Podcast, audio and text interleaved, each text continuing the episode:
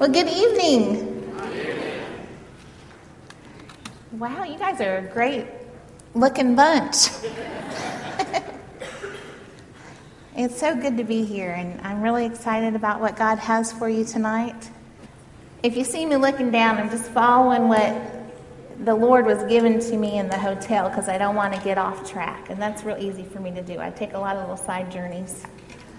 And um, but even though I, I feel a pull in a different direction tonight, if you came with sickness or disease in your body, you can leave without it.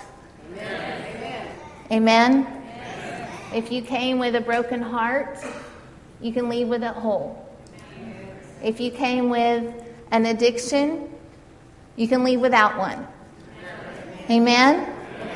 Because, see, something really um, amazing happens when you just talk about Jesus in heaven. I don't even have to come down there and lay hands on you. Because when you talk about Jesus in heaven, heaven comes here. Yes. Heaven shows up. And angels come and, yes. and they're here. You know? And um, the anointing and the power and the love of God can just move through this place in His glory without whatever it is that you walked in the door with even being mentioned. Because He knows what it is. Amen? So I, I, I, want us to do something kind of different, and I, I talked to um, Pastor Mark about it um, before. And I um, I want us to yield to however God, I want you to yield to however God's moving in your life tonight as He moves. And what I mean by that is, is, is uh, you know, we don't need marathons around the church unless that's the way He moves. But, um, in other words, if you're sitting there and all of a sudden you feel a warmth start to go over your body, you raise your hands and you take that. You take it.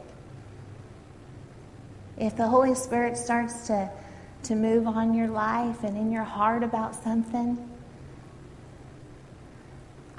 you can uh, get out of your seat and kneel right there on the floor. You can um, come down here and get on your face if you need to. Is that okay? Yes. I, I want you to yield as He moves because He's going to do a lot of that. Amen? Amen? And there's um, what's, what's so wonderful to me about Jesus is that He's, he's everything to everyone. And it doesn't have to be um, an evangelistic service only, it doesn't have to be a healing service only. It doesn't have to be a meeting just for the church. It can be all of it all at the same time. And I really believe that that's what he wants to do. And so, um, if you want everything, everything that he has for you tonight, yield to him immediately. Yield to him. If you have to get down on your knees at your chair, whatever that means. If you start, if you're in a wheelchair or you're, um, you know, you got something wrong with your legs and the anointing starts to move on your body, then you get up and start walking back here in the back. Amen? Amen. So, and, and, and everybody just keep looking up here while they do that. Okay? Praise God. Um, you know, um, one of the reasons why I want to encourage you to do that is, in, and I hope I'm not uh, jumping the gun here, but um, somebody could need a, a new body part.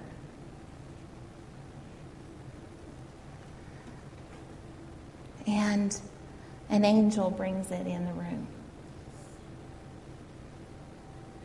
You know, when an angel brings a body part for somebody, there's usually some spiritual surgery, you know, supernatural surgery that has to take place, you know. So you might have to be laid out on the floor. That's okay, right? So, in other words, we just don't want to put him in a box. Amen? And we'll know if you're following the Holy Ghost because he doesn't interrupt himself. right? It just goes real smooth and sweet and precious, just like he is. Amen?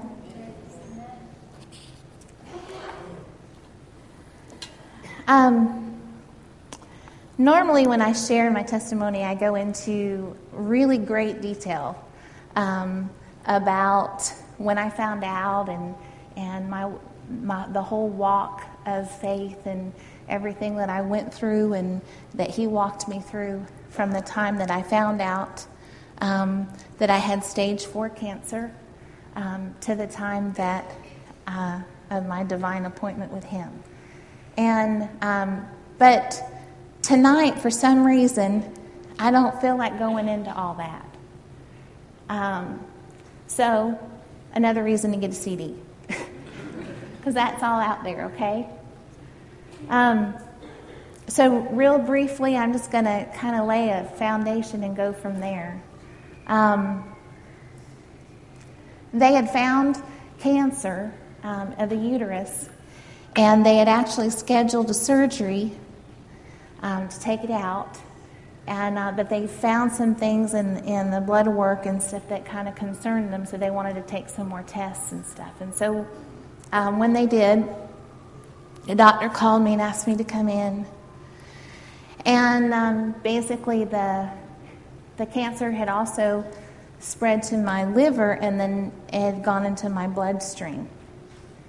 And um, there, when it gets into your bloodstream, there's really nothing they can do. And so I sat there and I um, listened to him basically tell me that I was going to dwindle away to my death. Um, he gave me information on hospice and and you know all the different things they do, and I needed to wear a mask and all this kind of stuff, and everybody around the house was going to have to, you know, all that kind of stuff. And so, um, long story short, if you want the rest of that story, you have to go get one of the CDs. they gave me six months. And um, for six months, it kept getting worse. And I just kept standing on the word. But he, he did something, and I don't want to go into detail about it, but he, it is important for me to just mention it to you. Um, you know, I was quoting the Word of God. I had it on a CD where you play it over and over again, you know. And I also had it typed out on a piece of paper, and I was pacing back and forth in my office, just you know, quoting the word, and quoting the word. And this was after weeks, you know. And the Holy Spirit arrested me and just stopped me literally in my tracks. My legs started to shake and I fell to my knees. And he said, Be quiet. Melody, be still and know me. Know me in this. And see, you can't, faith doesn't work uh, if you if you don't know what the Word of God says. Amen. Because faith comes by hearing the Word. Amen. But I had gone to Bible school. I'd been a uh, youth pastor's wife, an associate pastor's wife, and I had the Word of God in me. So I was, without realizing it, I, I kind of got into trying to create a formula for my healing. And there in the, on the floor, he said, Who are you trying to convince? Not me. Melody, you don't have to work so hard at get something that I've already provided for you. Know me in this. And there on my knees, I just started to worship him. and love on Him and praise Him and talk to Him. Not about my healing, just talk to Him. And His presence just saturated that office. And I realized that I was quoting the word without allowing the word to walk with me in this. Isn't that something? You know, it's uh, kind of like Peter. You know, he got out of the boat and he walked on water. You know, he said, Lord, if, if that is you, bid me to come. He said, Come. And so he got out. Well, a lot of us have, you know, we take that step out in faith on the water. But what happened? The moment he got his eyes off of Jesus, he started to sink. But that's what I did. Because what happens is we get in the middle of something in our life like this, and we, we start to look at it. And while we're looking at it, we're saying, Lord, help me, help me, help me. Lord, help me. He says, Look here. Look here. And so that day on the office, I sought his face. Not his hand, not what he could give me, not what he could do for me, his face. And that became the strength and the pillar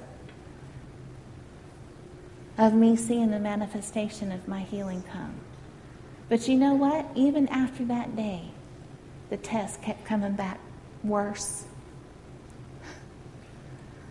kept looking worse.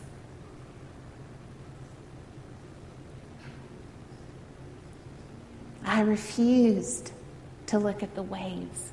You have to refuse. You have to refuse not to listen to the lightning and the thunder and the, and the waves and the wind and the, you know, and sit there and look at it and go, oh, do you know how much ocean is under my feet right now? but we do that in everyday life, don't we? All we have to do is look at Him. Amen. And I believe that this is, is actually the foundation of this last mighty move of God is God drawing people back into that intimate relationship with Him. Because that's where faith should work from. Because faith works by love. And He is love. And if you don't know Him, I didn't say if you don't know about Him, I said if you don't know Him, intimately, how can you walk in that love? Amen? Well, I just did everything I said I wasn't going to do. So, anyway, so uh, it got worse, you know, and all that. And um, finally, it was a Sunday afternoon. It had been uh, close to six months. And my um, middle child, my oldest son, my middle child, Preston, he was going on a missions trip with the children's department of the church and to Mexico. And so he asked me, he came in and he asked me at that time, he was 10 years old, he said, Mama, help me pack. And I was so exhausted and fatigued. The life was just zapped out of me. And um, and so I, I went in and I sat down on the bottom bunk. And I kind of, real quick, like mamas do, came up with something that would kind of make him feel like I was helping him pack when I really wasn't. I opened up the suitcase and I said, okay, baby, hand me your blue shorts. Hand me your white shorts. Hand me, you know, he did all the packing. I knew something was terribly wrong when he flipped over that thing, the, the top of his suitcase, and I bent over and grabbed a hold of the zipper just to, to pull that zipper around the suitcase. And you would have thought you'd asked me to pull 2,000 pounds. To the point where it shook me. And so I, I don't even remember how I got there, but I went into the bedroom and and I told Ken I wasn't going to be able to go to church. And so he wanted to make sure I was going to be okay by myself, and I said, yeah. And so I, I um, they were all busy getting ready to go, and so I was in the room by myself, and I, I was sitting on the side of the bed, and I just fell across it sideways across the bed. And um, instead of saying, Oh, I feel so bad. I closed my eyes and I said, Jesus, I love you. I love you. You are truly everything to me. There's nothing in life without you. And I worshiped him because it had become my, my lifestyle. His, my relationship with him was number one. And so it was just automatic to just talk to him.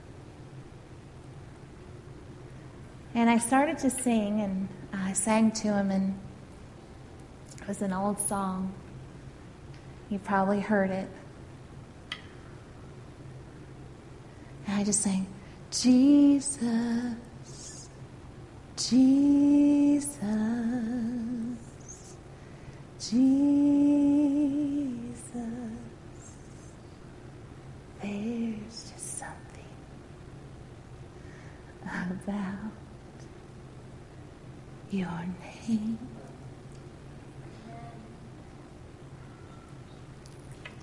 And his presence just filled the room.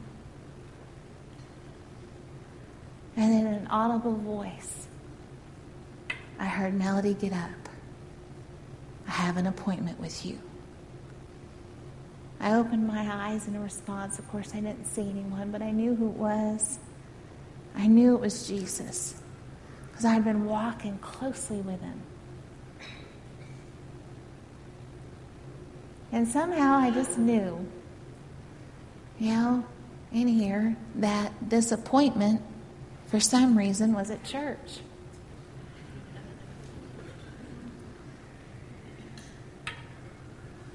Yeah, we have divine appointments with God. A lot. And, and I hate to say I've probably missed quite a few, you know. But let me tell you, in these last days, you don't want to miss a divine appointment with God. You want to be so sensitive to be at the right place at the right time with the right people doing the right thing. Amen. Amen. And so I got up and I started getting ready, and um, and Ken came in the bathroom, and of course he asked me, "What, babe? What are you doing?" I said, well, "I'm going to church." He said, "No, you don't need to. I'm going to church." He's like, "Okay." And we go, and um, and I, the thing about it is, still physically, I didn't feel any better. I could barely walk. And he, he had his arm under my arm, and he literally, practically, I mean, he was walking me into the congregation, you know, into the sanctuary. And this church uh, sanctuary held about 700 people, and um, it was deeper than it is wide, so it was kind of back there, and we had to sit about four rows from the back just because I couldn't make it any farther. And I started to sit down. You know, that would be a normal reaction, right? when you can't hardly walk. And then I thought, you know what? Healed people stand up to worship God. And I'm healed. And I have an appointment with Jesus.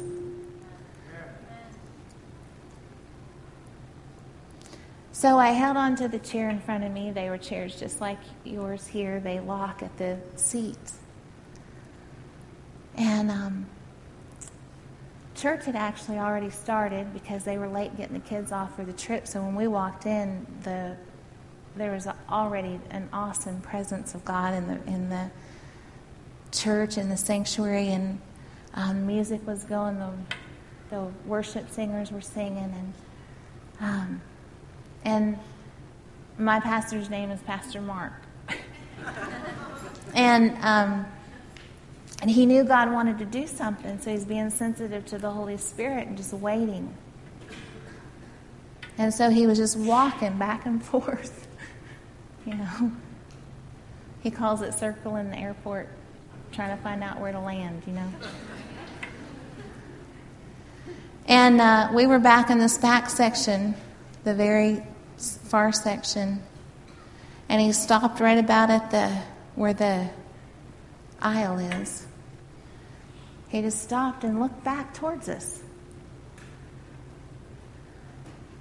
He explained it later that the reason he did that is because it was like the Holy Spirit zoomed in on our faces, and that's all he could see. And I don't even know what caused me to open my eyes other than the Holy Spirit. And I opened my eyes and I saw this haze in the room. The glory of God had filled the place. And as I looked his direction, we hit the floor. Nobody said anything. He just kind of went,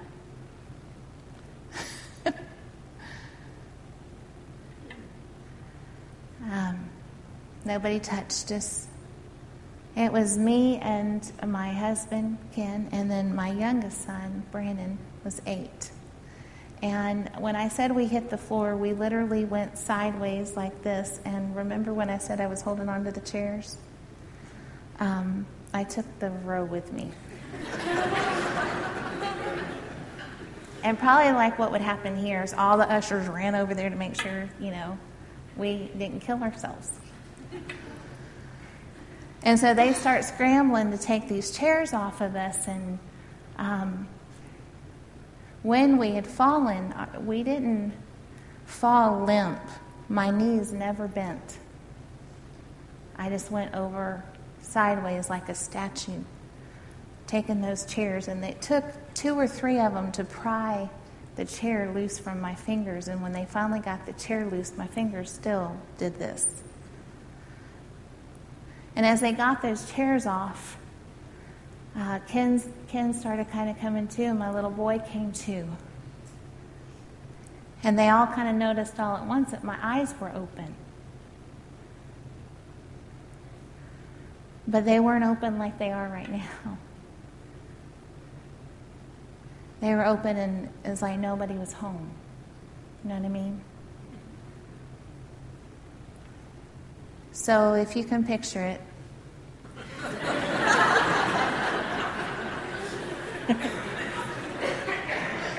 and my son was flicking his fingers in my face and they were clapping and they were doing everything they could to try to get me to blink and and Ken checked to make sure I was still breathing.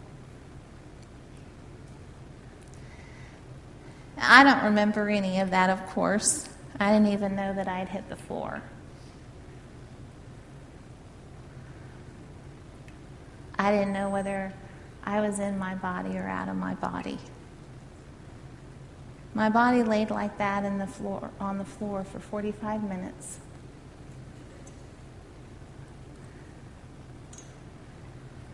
but I was in heaven. I just, I instantly, I was there and Jesus was standing in front of me. And without even a thought, I just, I fell to my face. Jesus, Jesus, Jesus, my Lord. Started to worship him. I was looking down.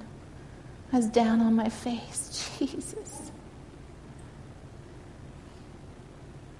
And he walked over And I saw his feet.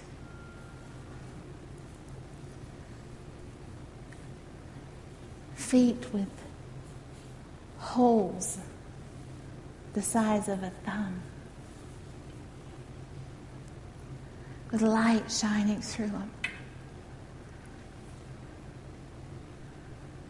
And then he, he bent his hand down where I could see it right in front of my face.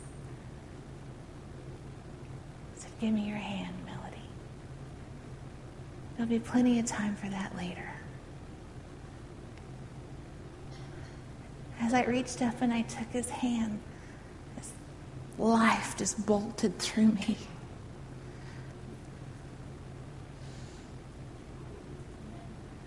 And as I stood and I stood up and I looked into his face,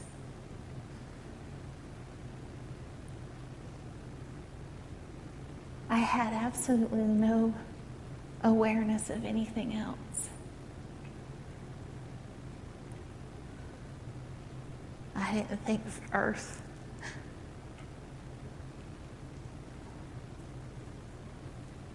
Because I don't know how to explain to you what it's like to see love.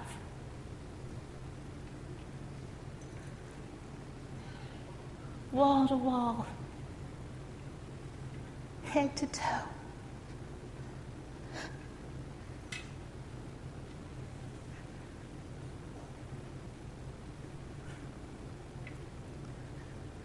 You don't just see the love, you see compassion. You know what compassion is?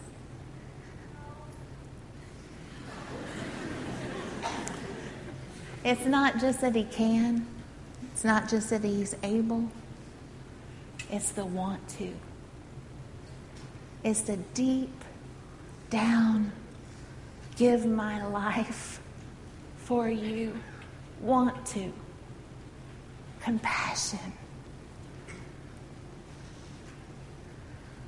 And as I looked into his eyes, I, I realized that this is my identity.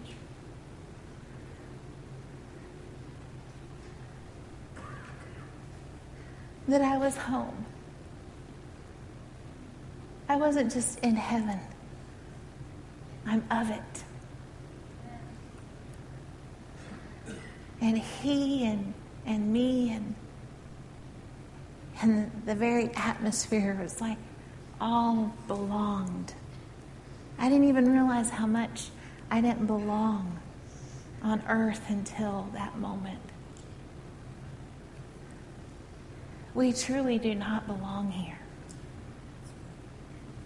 Our citizenship is not here. There's not reason if you know Jesus as your personal Savior, there is absolutely no reason for you to fear what's happening in the world. None. Absolutely none.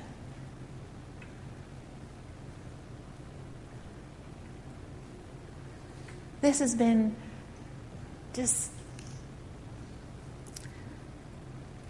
stirring and stirring and stirring in me for a while now, you know, with all the elections and everything that's going on. And I grew up, you know, saying the Pledge of Allegiance in school, and I, I'm from a very patriotic family, and as all of us, we, I love my country. So I'm not trying to offend anyone when I say, in all reality, it's really not our country. It's just where we live. And we are to pray for our country and we are to pray for our leaders, but this is not your citizenship. You are going to live here on this earth. The Word of God says, like a vapor of smoke, is your time on earth compared to all eternity. It's amazing to me how the enemy has gotten in so sneakily, you know how he is? And he's twisted our thinking. And even Christians, we put so much into planning our time on earth like that's our life. And we are to occupy until he comes. We're not supposed to, you know, just float around. But you know what?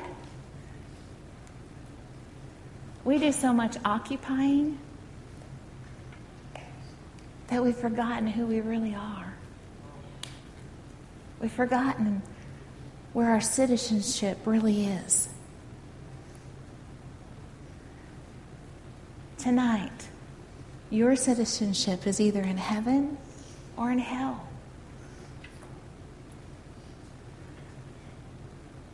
We need to become more eternity minded. Eternity minded. You know, when you become eternity minded, you become heaven minded.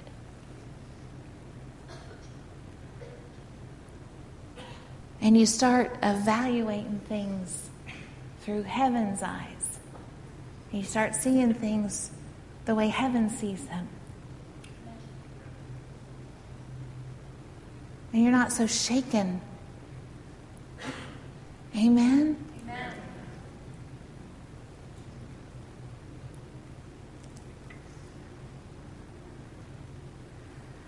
as I stood there with Jesus,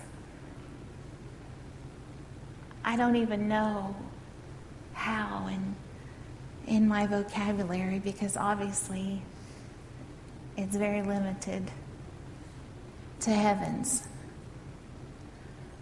There's such an amazing understanding of things, and um, there's no fear, no doubt, no miscommunication, no missing of information. It's just suddenly you understand it. You know it. And in that moment, it was that, that spiritual revelation of this is who I am. Looking into his eyes.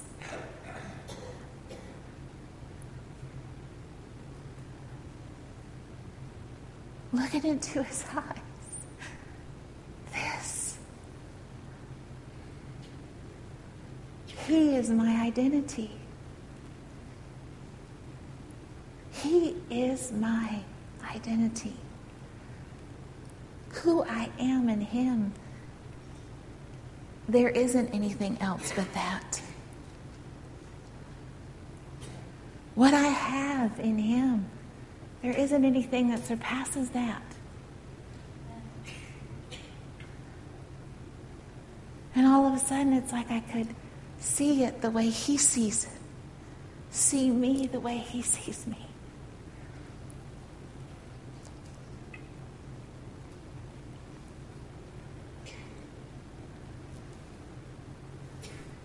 Yeah, we have, we really don't have any idea.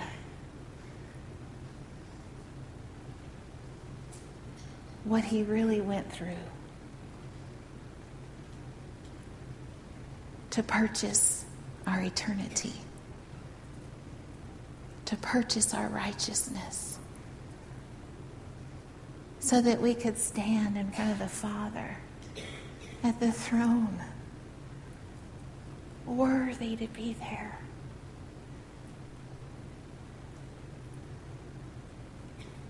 As I looked in the holes in his hands, they're actually, I, I understood immediately why some people say it's in his hands and some people say that the hole's in his wrist. It's actually right here in the real meaty part of the very bottom of the hand. And it's a hole. But it's beautiful. Because you don't just look at it and see a hole. You look at it.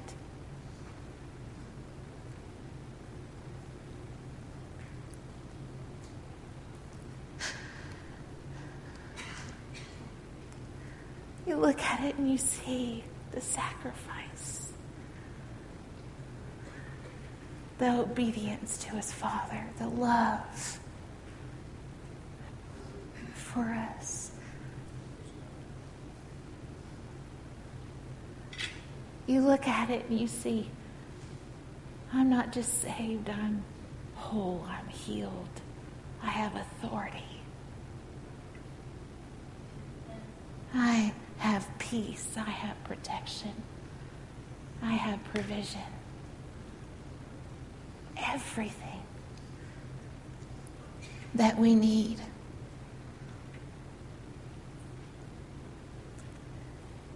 You know, he said, Come with me, Melody. And so we went on a walk. We, when we started to walk and we stepped on the grass, the grass, it's like a, one blade of grass in heaven is like 20 or 30 blades of grass here. And when you step on it and you lift your foot, it just bounces right back up because nothing can be crushed in heaven. I don't know how to explain to you the, you know, you're not just looking at grass, you're not just looking at trees, you're not, there's life in everything because the life of God is there. And there's no death. And there's life in everything. Everything. I, I mean, sometimes I look at the trees here, and I have to remind myself they're alive. you know? I, we were walking and I heard this beautiful, just this music. And there's music all the time, praise. But I heard this beautiful music And I looked at I looked at Jesus and he smiled. It's like the more we walked, the louder it got. And I realized it's because the closer he got. and it was these flowers, beautiful flowers, just like a blanket of them. In colors and hues that I can't even describe. And you know those little toys that we used to, the kaleidoscopes, when you move them and, and the shapes change and the colors change? That's what the flowers, that's what the colors do in the petals of the flowers. Life, it's just everything is moving. But I realized, I looked down at the flowers and the, the noise I heard was music and the petals would rub up against each other. Holy, holy, holy is the Lord God Almighty, who is and was and is to come.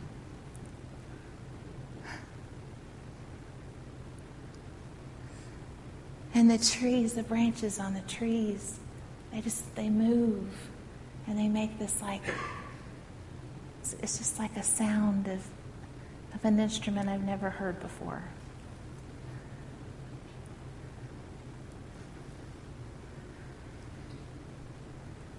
And uh, we walked and we came up. We came up on the river, on this river. We walked for a long time alongside this river. And um, so beautiful. The water is like iridescent. And um, light bounces off of it. You know, again, that life that I was talking about. It's like it's living, it's. And we, we were walking, and he was talking to me about different things. And, and we came up alongside this, like a bank, like a, almost like a beach with this real soft sand and he's holding my hand. And we walked up to the water, and the water came up on my toes, and I just, it was just a reaction. I just laughed. this joy just. And he said, Go on in. And I went in, I waded in, and the more the water came up, it, it like it just kind of took me, and it's not really swimming, it just kind of took me. I just kind of floated in this water. And the more that I was in it, it's like joy just started to flood, flood, flood, flood, flood. Just started to build and build and build until I thought I can't even, I can't. Oh, and I jumped up out of the water and just shouted and laughed. And the next thing I know is he is standing on the side and he's he was laughing with me.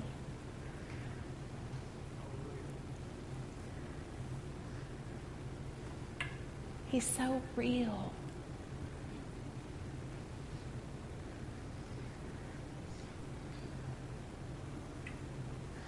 And I, I, I got I started to he said come and so I started coming out of the water and I realized instantly the moment that I I wasn't in the water, I was dry.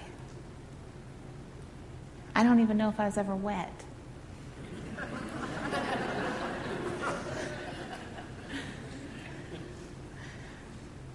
I'm just trying to explain it the best way I know.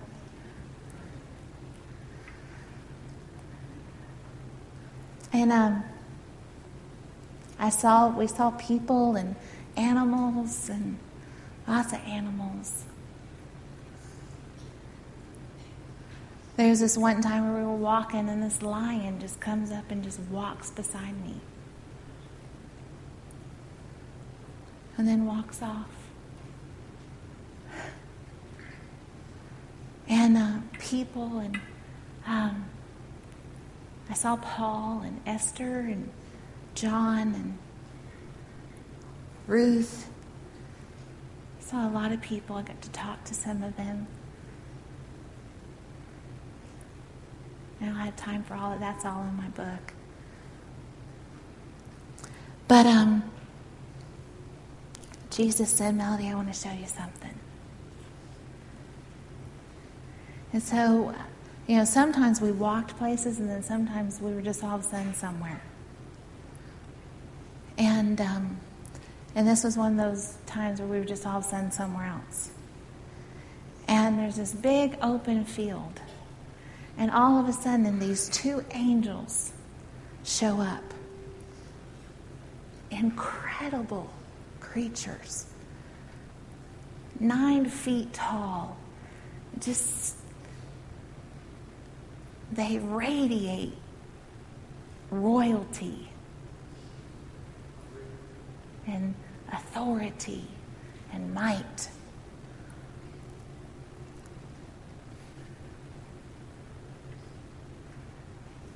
And um, they were up in the air, and they had these. They had uh, this little, like a trumpet kind of thing, and it was on this gold, these gold cords. And so they both at the same time lifted up the trumpet and blew the trumpet, and the ground underneath my feet started to shake. And I looked at Jesus and he smiled. He said, Watch.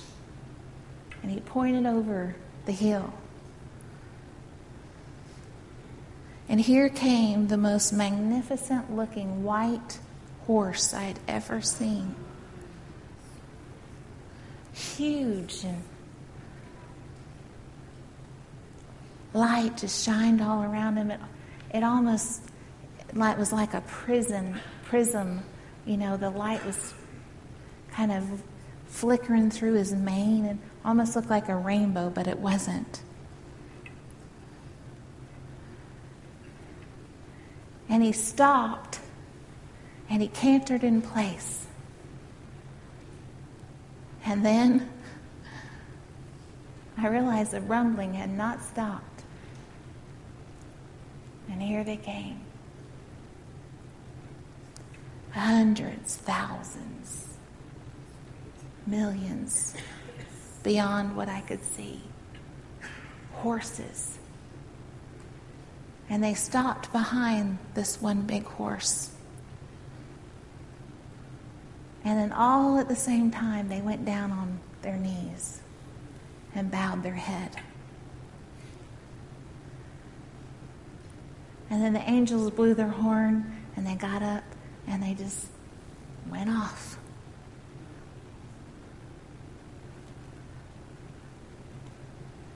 And then Jesus took me to this place where it was this body of water. And um,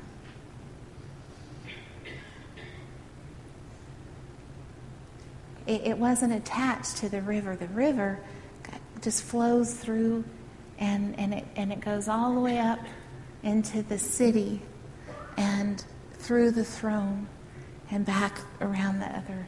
It just keeps going. This was a body of water that he took me to that was self-sustaining. It was all by itself. It almost would look. It almost looked like a lake or, you know, something like that. But it was crystal clear, and right above it were these. It almost is just this dancing light. You know, kind of like the northern lights, which you would think, you know, um, but way bigger and way prettier.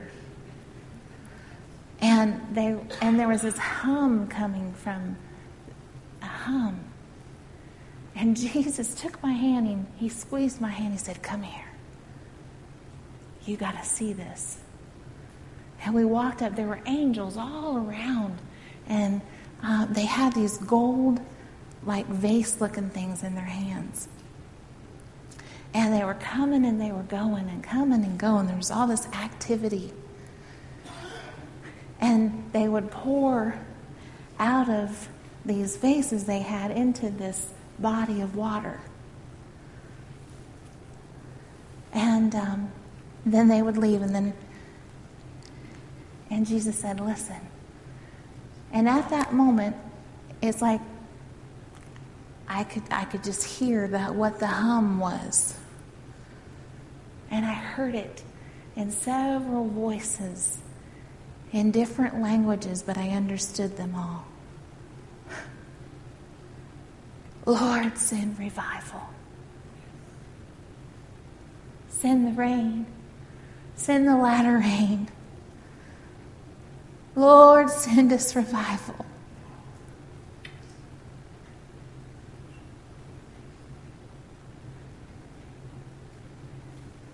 And Jesus said, This is where every prayer every cry, every song, every word that is spoken, asking me for revival, this is where it comes. And I looked at the end of it and he said, Look. And there's this big, like, this is the thickness of it, like a, almost like a dam at the end of it. And it looked like a big, huge diamond.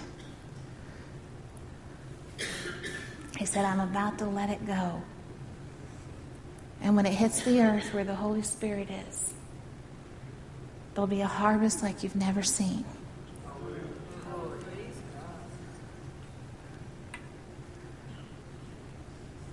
And before that, he'd actually taken me into this like big temple in the city. And it was just walls and walls of these gold vials. And the angels were coming and going. There's lots of angels. And that's, he told me, those were the prayers of the saints.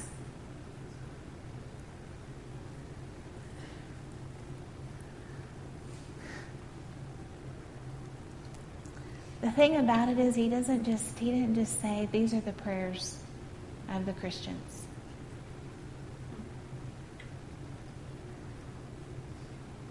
These are the prayers. He cherishes them. Cherishes them.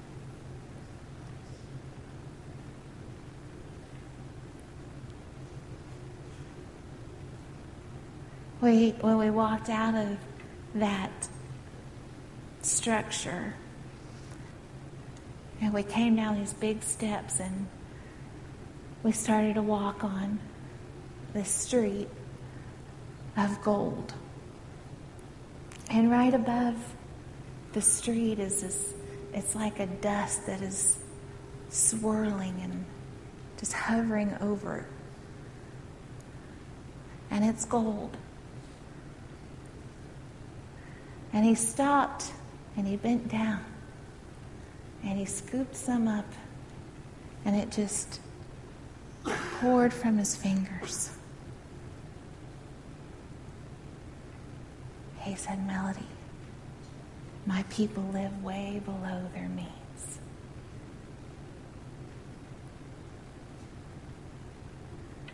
But then he took me and sat me down. and talked about it. And I can't go into all of it. But he explained that everything that he has, everything that I saw in heaven, everything that is his is mine.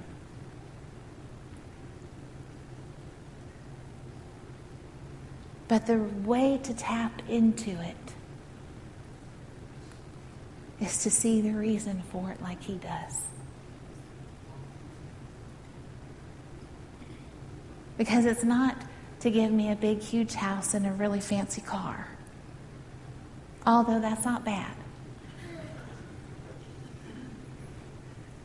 But if that's why you're seeking it, you're seeking it for the wrong reason.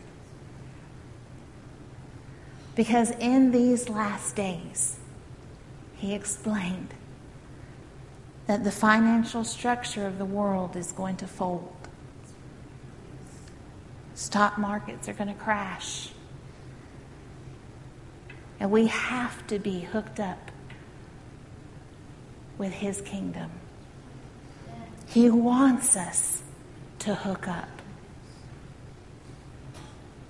Out of His love, you got to understand everything He said was so full, full of love. He doesn't want us to have to worry, lack, go without, have to depend on what's going on around us in the world. Amen? Amen. But in order for, now follow me on this one. In order for us to see that great harvest that we've never seen, we, the church, we have to wake up to who we are. We're not citizens of the earth. We're citizens of the Most High God. And the very same Spirit that raised Christ Jesus from the dead dwells in you. And you should walk in such power and authority knowing that. That sickness can't stay on your body. How dare it? Poverty cannot stay in your banking account. But here's, here's the thing it's not for just for you. Because, see, the more that you get a reality of heaven, the more you tap into the things of heaven, then you see them the way heaven sees them. And we have to have income to finance the gospel. When the natural disasters continue to hit, and they will, he opened this portal and he showed me. It, massive, massive natural disasters. I saw New York, I, I saw the tsunami. You have to understand, this was eight years ago. Floods where there's not floods, and hurricanes where there's not hurricanes, and uh, storms they don't even know what to call them. Fires, and. But listen, God so loved the world that he gave. And He has come to give us life and more abundantly. But the enemy comes to steal, kill, and destroy. God's not doing this stuff. Okay? So if we're hooked up with Him, if, we, if we've got ourselves hooked up into the power source of heaven, we don't have to worry about what's going on. Amen? But I hope you're hearing everything that I'm saying. Because, see, you have to have that intimate relationship with Him every day. so that you're sensitive to his voice, so that you're at the right place, at the right time, the right people, doing the right thing, getting the right results. Amen.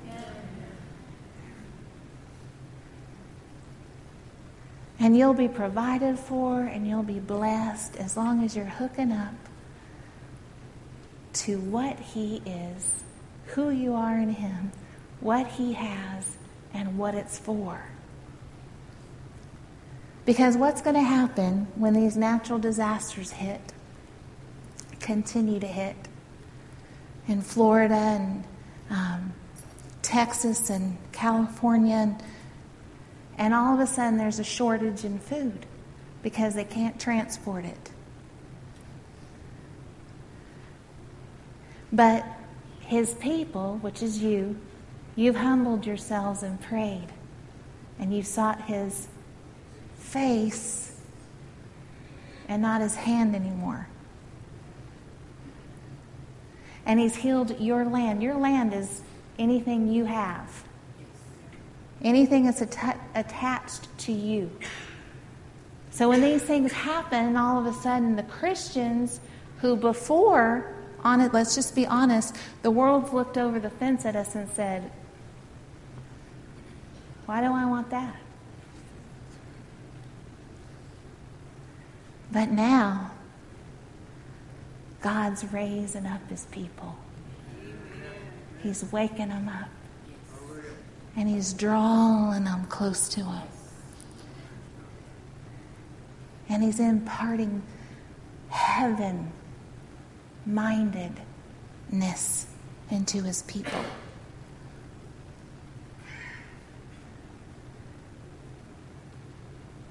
Heaven mindedness. See, I know beyond of a shadow of a doubt that I could have gotten the manifestation of my healing laying across my bed in my bedroom. I know that He did not take me to heaven to just give me the manifestation of my healing. He didn't show me heaven and send me back for me to stand here and tell you about how beautiful and glorious and wonderful it is so that you can um, just be excited that in the sweet by and by one day you're going there.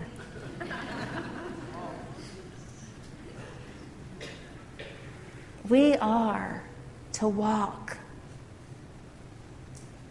with heaven on earth. We are to resemble Him. We are to be carbon copies of Christ. We are to walk with the very same Spirit that raised Him from the dead. And when we see somebody in a wheelchair, we walk over and we know the minute we touch them, they get up. Because all of a sudden we're not buying into the lies that the poverty and the sickness and the disease and all these other distractions, family things, marital things, um, you know, you're losing your house, losing your car, your children going and do, you know, crying at night. You're crying at night, praying and praying. Listen, can I just be bold for a minute? I am one of the biggest criers in the world. I just honestly. But I'm just going to be bold and say, get up and declare in the name of Jesus. I speak peace into my children peace into my marriage, peace into my home. I plead the blood of Jesus over my household, over my home, over my vehicles, over my banking account, over my job, over everything that has to do with me. I plead the blood of Jesus on my body. And Satan, you have to let go and you have to go. And I curse every sickness and disease. Listen, listen. The time how do I say this? There's a shift happening. And this great move of God that's about to hit the earth that has already started hitting the earth, that is hitting the earth now, is not going to happen just through the fivefold ministry. Going to happen because you do what I was just saying. Because what, you know, everywhere I go, I say, you know what's wrong today is the body of Christ is asleep and lethargic, and everybody shakes their head. they know it. But they don't know how they got there and they don't know how to get out. And what has happened is, in the moment I found out I had cancer, guess what? All of my attention went to that cancer. All of my attention went to getting that my healing. The Bible says, "Do not be deceived. Do not be ignorant of the devil's devices, of his strategies." That was nothing but a distraction in my life. This mountain that you have in your life, it's a distraction. The way the church has become lethargic and asleep is because they became self absorbed. Yes. Not on purpose, not because they're bad, but because this distraction hits your life and all of a sudden you're not looking at your neighbor or the person you work with or the banker. You're not being a witness. You can barely keep your nose up the water on yourself. You know? Right? So we, the church, need to hear the cry of the Spirit of God. Wake up, O church, from your sleep. Wake up. See the distractions as they are. See what they are. Realize what they are. And make them leave. Stand up in the authority that you've been given as a child of God. And make them go. And become a healing, I mean, a walking, healing, provision, authority, peace. Christian. So that all of a sudden the world starts noticing you. And your life's blessed. And you're not worried when everything's falling apart. And for some reason, you're not lacking. And they go, What's up with you? And all of a sudden, you have something they want.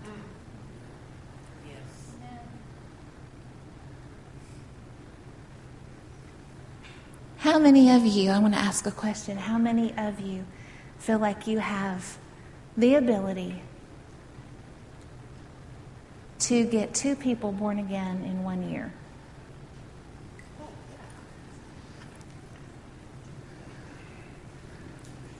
How many of you have this year?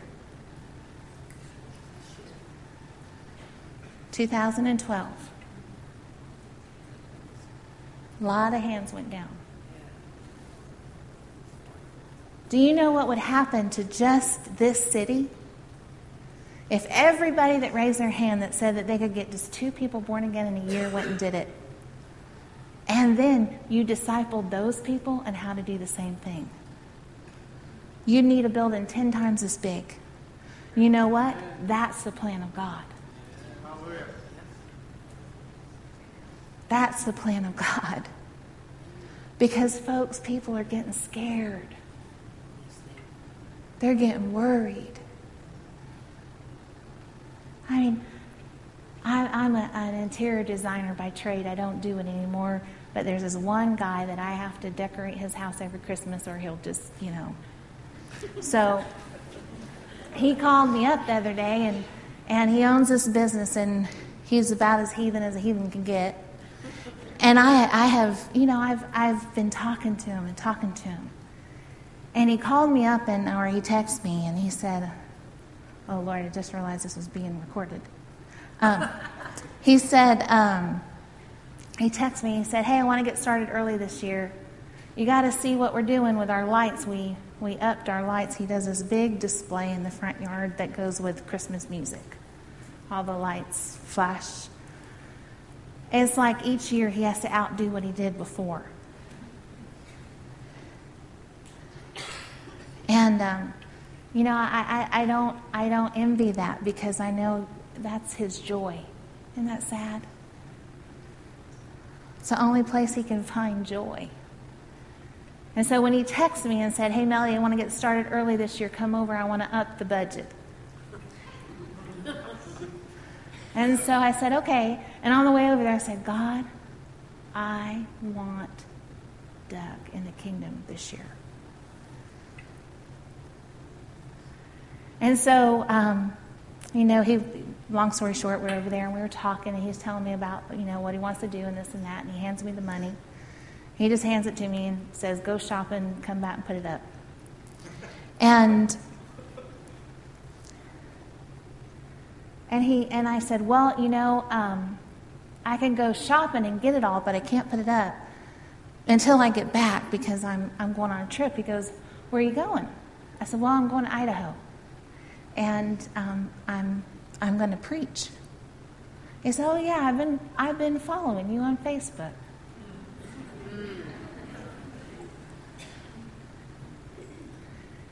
And uh, I said, You have? He goes, Yeah. He said, um, You know, I think the end, the world's about to end.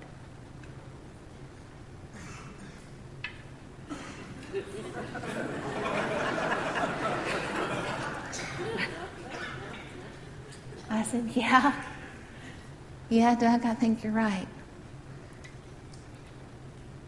He said, Well, he said, uh, When you get back, can we talk about that? I said, Sure. And, and he said, uh, By the way, if you'll give me some information on what you do, he said, I need a tax write off. no problem.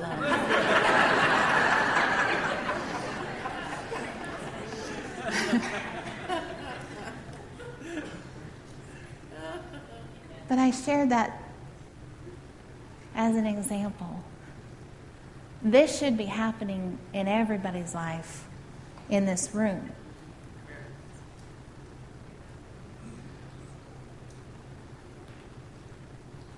You know what I mean?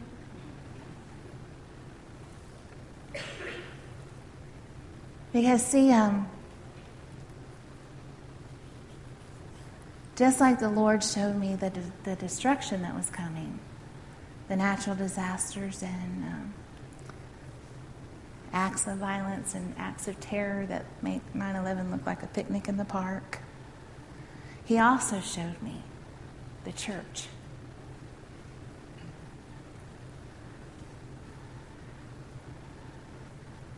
The body of Christ all of a sudden doing like what I've been talking about. What, what if half of the people in this room walked out of here tonight and said, I'm going to go find one person to lay hands on? One person. And Satan, I absolutely refuse for you to rule what I do by keeping sickness on my body anymore, or lack, or anything else. And the more he fights, the more people you talk to. Finally, he's going to figure it out that it's really expensive for him to keep messing with you. but what if half the people, half of you, just went and found one person to impart that Spirit of God that raised Christ Jesus from the dead into someone else's life? The compassion of God that created those holes in his hands and in his feet.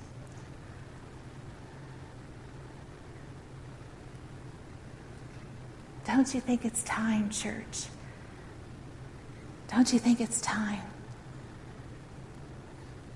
for us not to be self absorbed anymore. Don't let him do that anymore. Don't let the enemy do that anymore.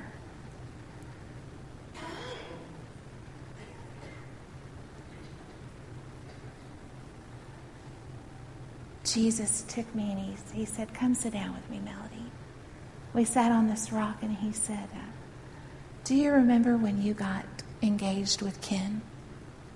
I said, Yes. He said, Remember that planter you had that was white with pink flowers on the, on the front? Isn't that amazing that he remembers something like that? He said, Melody, you, you used that book to stay on track in planning for your wedding. So that by the time you got to that day, there was nothing that wasn't covered.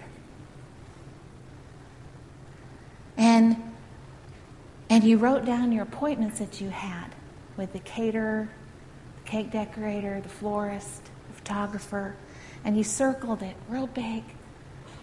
And you were excited about the appointments, you were excited about them. And even though you had everyday life, that day and that man was your pri- became your priority.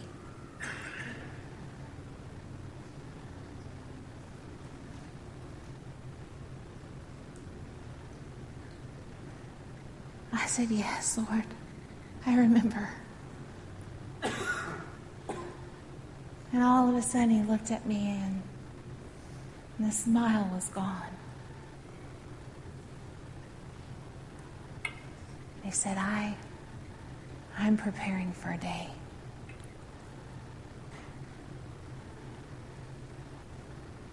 And my church is not, I'm not their priority as they are mine.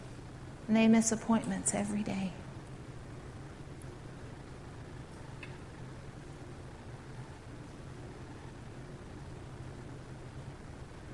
And I realized that in that moment, sitting there in front of Jesus Christ Himself, everything becomes very open and, and transparent and real.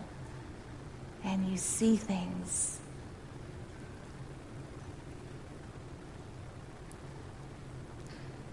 And I said, Lord, I'm sorry. And sitting there, I thought, how? How could I ever think that anything on earth is worth being more important than this?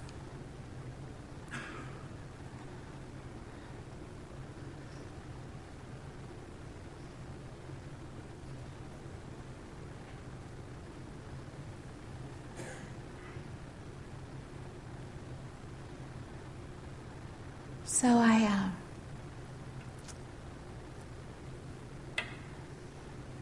I make a charge to you tonight.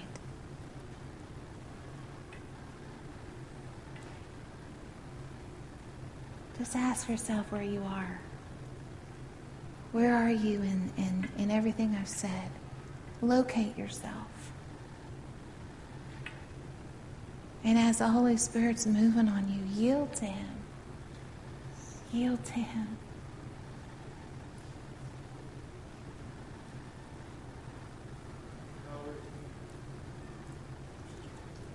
Whether it's a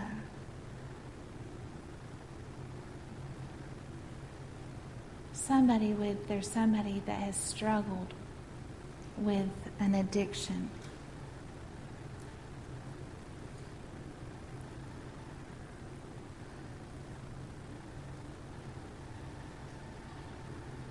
And the Lord says,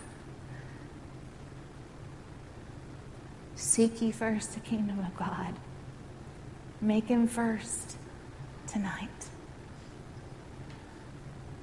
That thing's going to break. It's breaking off of you right now.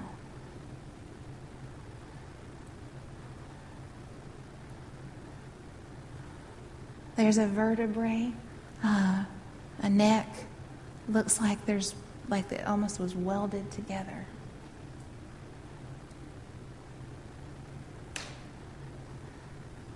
Being recreated back to the way it was supposed to be. You know that He can literally remove pins from your body?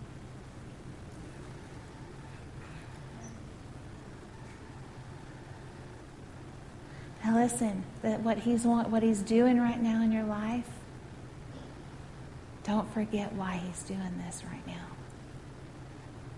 He loves you. He's already provided all this for you.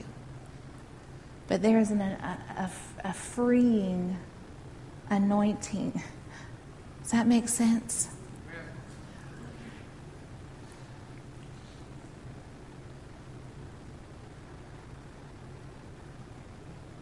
Just, I don't care if you come up here, if you sit in your chair, if you get down on your knees. But, church, we need to make a fresh commitment to God tonight to be that body of Christ, soul winning, bond breaking, devil destroying body of Christ. Amen. God wants this city. And the way He's going to get this city is through you.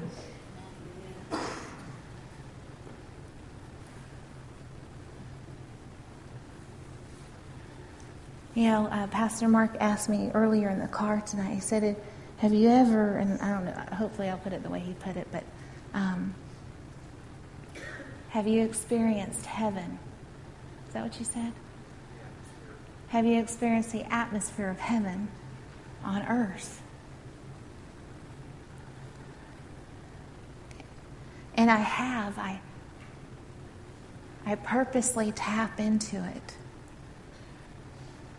And um, it's been when I was, you know, alone and and sometimes it was like I was writing the book and I'm so, it's like I'm there. I, I feel like I'm just going to leave. Like I could just step and just go. When I said that you need to become heaven minded, I hope you hear what I'm really saying. Because you need to become aware of the things of heaven that are available to you here on earth. Angels, an increase in activity of in angelic activity.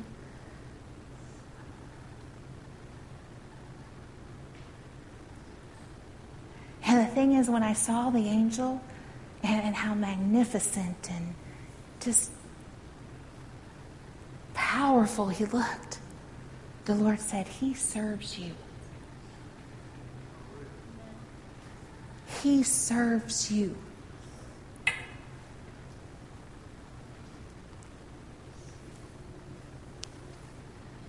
we, let's, let's purposely start tapping into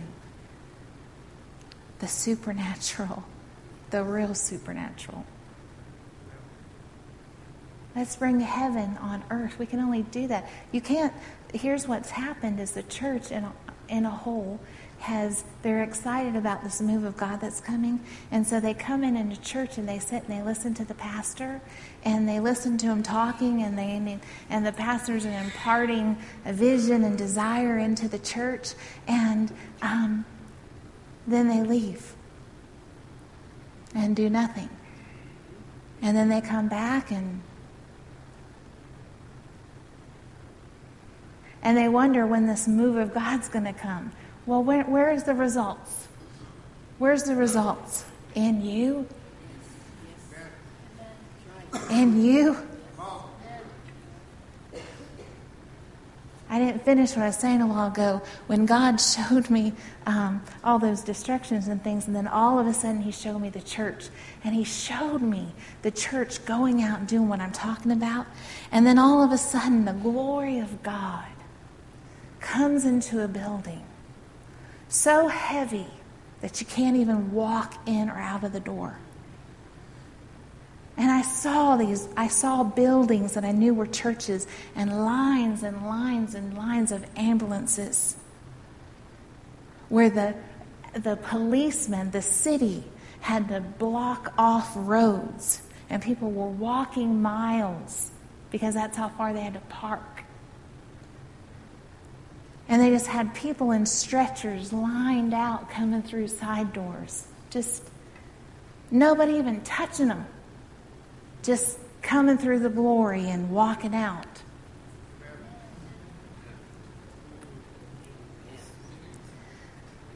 So it is true. We have two pictures, and, and they're going to happen.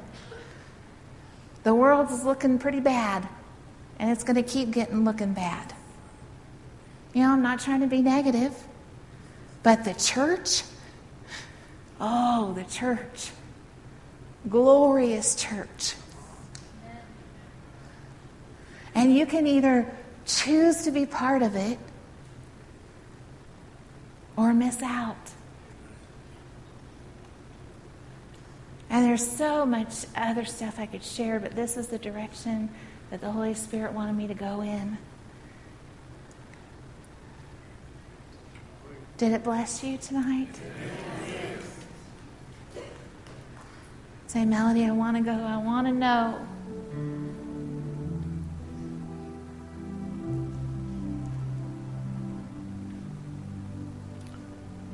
Hallelujah. Well, you know what? Um, with the things that are about to, to happen in this earth that are already happening, we have to be bold Christians. Amen? And so we can't hide who we are. And the, and the Bible says that if we'll, if we'll uh, be open in front of other people about choosing Him,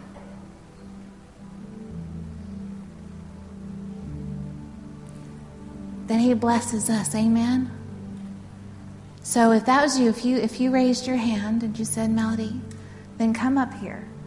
Don't be shy because everybody in this room is rooting for you, praying for you, happy for you. Just come up here. I want to I want to pray with you.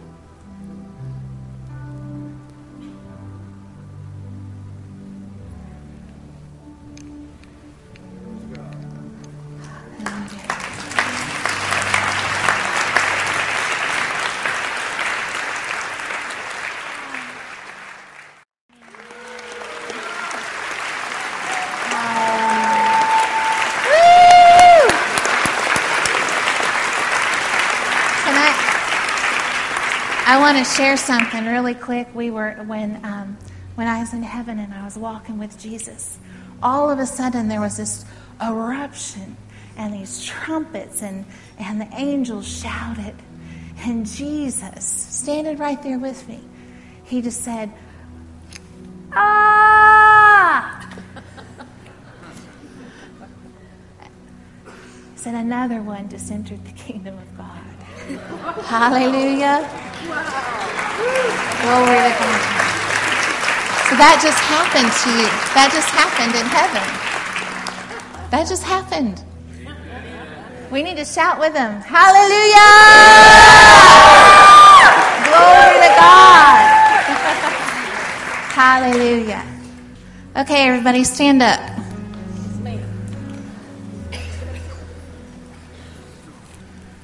Now, only do this if you mean it okay? Because heaven hears you. yes. Amen? Amen? If you could only know what's happening in the spirit realm right now. Glory to God. Raise your hands and talk to Him when you say this. Talk to Him. Don't, don't just be copying me. Father,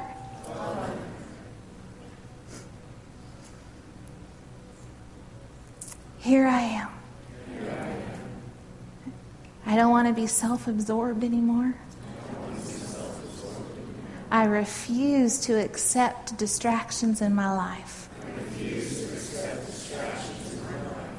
I make a decision and a choice to stand in my authority and to resist the devil and to not just be free in my own life but to set others free. Hallelujah. Glory to God. Glory to God. Glory to God. Hallelujah. Hallelujah. Glory to God. Oh, thank you, Lord. I thank you, Father. I curse every sickness and disease that's in this room. Right now, in the name of Jesus, you have to fall off as they have made their declaration to the Lord. Sickness and disease, you must die. You are served right now in the name of Jesus. Cancer, you must die in the name of Jesus. Every dead cell must come to life right now in the name of Jesus. In the name of Jesus. Every blood disorder has to come in line right now in the name of Jesus. Every blood sugar disorder has to come in line right now in the name of Jesus. In the name of Jesus. Oh, redese, oh, robo, korabakese. Idrarasi, robo, sorabasa. Korabakiarasa. Oh, glory to God. Feet, feet the uh, pain in the heels must go right now in the name of Jesus. Glory to God. Tendonitis must go right now in the name of Jesus. In the name of Jesus. Barren womb, have life now in Jesus' name. oh, hallelujah. Baby, we call you forth in Jesus' name. Hallelujah. Healthy pregnancy, healthy delivery, supernatural in the name of Jesus. Hallelujah. Glory to God. And Father God, I thank you for this church. I thank you for these people. I thank you for the army that you're rising, raising up in this church for this city. I thank you, Father, for the impartations that you placed into their life tonight about heaven, about having heaven in their life, heaven in their minds, heaven in their heart, heaven in their walk, heaven in their talk. And I thank you, Father God, that this is a heaven minded church, heaven activated church. Glory to God. I thank you for the fire of God resting and, and burning here constantly. For the glory of God to rest on this place in the name of Jesus. I, I, declare and I decree sustainable revival in this city in the name of Jesus. Miracles, miracles, miracles in the name of Jesus. Oh, thank you, Father. I thank you, Father God, that you ha- that you um, lift up, hold up, strengthen, and give them the grace. Pastor Mark and his wife. Glory to God. I thank you, Father. Hallelujah. I thank you, Lord. The grace, the grace. oh, the grace. Right now, in the name of Jesus. In the name of Jesus. In the name of Jesus for the vision. Oh, thank you, Lord. Thank you, Father God. Thank you, Lord. Hallelujah. Any weariness, any any impatientness that's been trying to sneak up, saying, When, when, when am I going to see this vision that's been burning in my heart? Burning in my heart. Oh, I just fan that flame even more in the name of Jesus. And I thank you, Father God, that the vision is coming to pass in Jesus' name. Oh, glory, glory, glory. Hallelujah. Hallelujah. Hallelujah. Thank you, Jesus. Well, glory. Hallelujah. Hallelujah. I'm done. Amen. Amen. Don't go too far away, though. Okay. Uh, uh, you're good for a moment. Let me I want okay. to ask you one more thing. Share real briefly about how when people come to heaven, that they come to different places. Okay. I don't know if I could ask the question accurately, but you were sharing me uh, probably in your book, but that's not out yet, and so okay. you're only here one night. We, I got to milk a little bit of this. Okay. Some came by the gate, and some went other uh-huh. places. Yeah. okay, everybody comes through the gate, okay. um, but some gain instant access into the throne, and some do not. Um, there, there are gowns of salvation, but then there's robes of righteousness. And not everyone had the robes on. And um, the people that were just inside the gate, there's um, a tree there, and it has um, in, this incredible fruit growing from it. but the people that are just inside the gate that are there, and um, the Lord said, those are the people that um, heard about Jesus over and over and over and over again and just accepted him right before they died. And, um, and then there, there are those that are in the throne room that, um, you know, it's not, it's really important that I've had to explain this because some people get the wrong idea and they think it has to do with works, and nothing in heaven has anything to do with works. But, you know, your calling, you could be called to be a prophet, and you might not make it to the throne room. Because it has nothing to do with your calling, it has to do with what, uh, how closely you walked with God and how you walked in the love of God. Everything in heaven has to do with the love of God. Everything. And so there were different levels. There's different levels of heaven, and the throne is, and the main city is up high.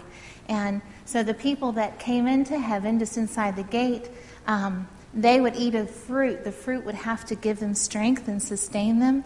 And, um, and then they, they, there's learning in heaven. There's learning. We, and so they would continue to learn. And as they learn and they grow, then they get closer and closer but um, not everyone um, makes it straight into the throne room. You know, Paul has his place close up to the throne of Jesus, um, where, you know, someone that uh, didn't walk that closely with God doesn't yet. Does that make sense? Is that what you wanted me to share? Yeah, and there were other places. I don't know if it's too long of story about that. the great cloud of witnesses. Yeah, that's a long one. Is that a long one? Yeah. But you want me to share it anyway? well, you, you, can give the condensed. Version. I can. Yeah. And I can just say, hurry up if you're taking too long. I'm just kidding. oh, you asked me up here. Well, yeah, I got time if you guys have time. Um, you got great, time? Yes, I have time. Um, the great cloud of witnesses, there was this place that um, actually Jesus took me through heaven backwards. I didn't know it until it was over. And um, the great cloud of witnesses was um, just outside the gate. And it's this big, beautiful hall. It's a beautiful place. I didn't know what it was at first. And um, my angel took me through there. And I actually um, recognized one man that walked up to me. He knew who I was. And, um, you know, it was right after I asked the angel, I said, Who are these people? And he said, These are the great cloud of witnesses. And so then when this man steps down and he steps into the walkway there and, and greets me, I was shocked um, that he was in the great cloud of witnesses. Because the angel had just gotten done telling me that these are the least in heaven. And um, this was a minister, actually, that you would recognize if I said his name. And, um, but he told me that he was there. He was actually very grateful to be there, um, very honored to be there, because he got to um, root on and pray for those that were um, in the ministry.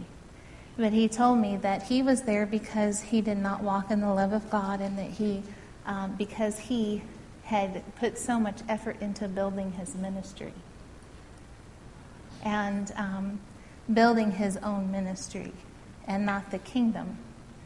And and he went further to say that he had, you know, he'd actually God had given him a young man to mentor, and the young man got on his nerves and he told him to leave because um, he was going to ruin his ministry, and he aborted. Uh, something God had told him to do. And so, and again, you have to understand it's not, to, it's not works, it's the love of God. It's the love of God. It, everything had to do with the love of God. Everything. Everything in heaven had to do with um, His love and how we walked with Him and loved Him. And, um, well, His Word says that, you know, if you love, if you say you love him but you don't love your brother, then you're lying, right? And so this all shocked me. Um, the good news is everyone learns, grows, because the mercy of God is so incredible and they move on in heaven. Um, but what I loved so much was that they're, the people in the great cloud of witnesses, they, even though it's considered the least in heaven, in heaven, there's almost like, how can you be least? You know what I mean? It's like you're in heaven, you know, and um, and they're they're so aware of the mercy of God because they in the light of heaven, like I was saying earlier, when you stand in the light of heaven and there's no um, sin and no nothing that is of the enemy, you see things. Um, I, I can almost understand what the judgment's going to be like because you see things in the light of God. You see them through His eyes. And so they see who they were, they see what they did, and they're so grateful for His love and His mercy. And now they, um, their position in heaven is to be able, they can basically be able to pray and bless and, and root for those that were in their same position. Is that good? Yeah, and there was, there was, was there like millions of people there? Yes. I'm just recalling different things you described, and I'm sure you think of different things. There was time. actually more people in the Great Cloud of Witness Hall than there was anywhere else in heaven. I don't know about you, but that that has stuck with me since August when you when you shared that, and I shared it with mm-hmm. a friend, and he called me today said I've still been thinking about that ever since you told me. another person in ministry because what you shared there was not only this individual but number of people there if i mm-hmm. recall yes, yes. they may have won many people to the lord right did great things for the lord on the earth mm-hmm. but it had to do with their love walk and their love life and, mm-hmm. and those type of things that even though that's a great place and the glory is there and Still. but when i hear that i don't want to go there no. i want to go further does that well, one of the things that one of the things I love also that you need to know is that um, in the throne room, um, Jesus' throne is the throne of God is high, and Jesus, it's almost like their throne is one but not. I don't know how to explain that. Um, but then there's many, many, many, many thrones that come down and go all the way around. And the moment that someone's born again, there's a throne with your name on it. And um, have you heard, and the train filled the temple? Um, well, the train is, again, a bride um, type term. And, and uh, basically, the Lord told me this is the train fills my temple. And um, so, but there were many thrones that were still empty. And I don't want mine to sit there empty when I get there. I want to be there. And while you're talking about thrones, tell about Paul's throne. Oh my goodness. They're not going to want to have to. They don't even need to buy the book. Oh, yeah, there's lots of other stuff, huh? no, there is. There's a lot of stuff. Um, Paul's throne was actually very, very close to Jesus' throne, and it was um, very adorned and beautiful and just incredible. I actually got to talk to him. And um, and I, I asked Jesus, I said, why is his so, you know, so um, adorned and had jewels all over it? And um, he said, because he considered himself the least. And that has changed my life. Um, and then when he spoke to me, and he said, you know, when you truly are um, ready to give your life up, um, and you know that you're the least in the in the kingdom. And you know what I mean when when he said that. Do you know what? In other words, um, you know, a lot of people. no. no. a lot, a lot. You know, um, it, it, gets kind of if you know, it gets. I don't want people to get the wrong idea because we're made in the image of Christ. You know, we're the righteousness in Christ Jesus. But the moment that haughtiness or pride or you know we think we know a lot and we know a lot of the word and we know you know paul um, when you when you read about paul he thought he was something when he first got born again. And then in the end he said i am i'm nothing um, except for in god in christ.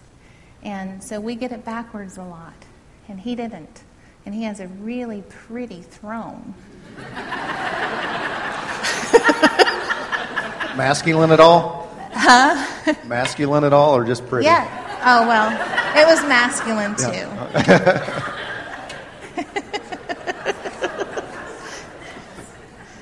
Yeah. Good. Good. Is that all? Well, probably not, but that's probably sufficient for now. Okay. Any timeline on that book being finished? We're really um, just needing the money to get it published. Okay. So, Good. Well, we'll, we'll contribute towards that tonight. Thank you. Help that to get out. And uh, praise God. Okay. Thank you very much. Amen. Amen. Blessings.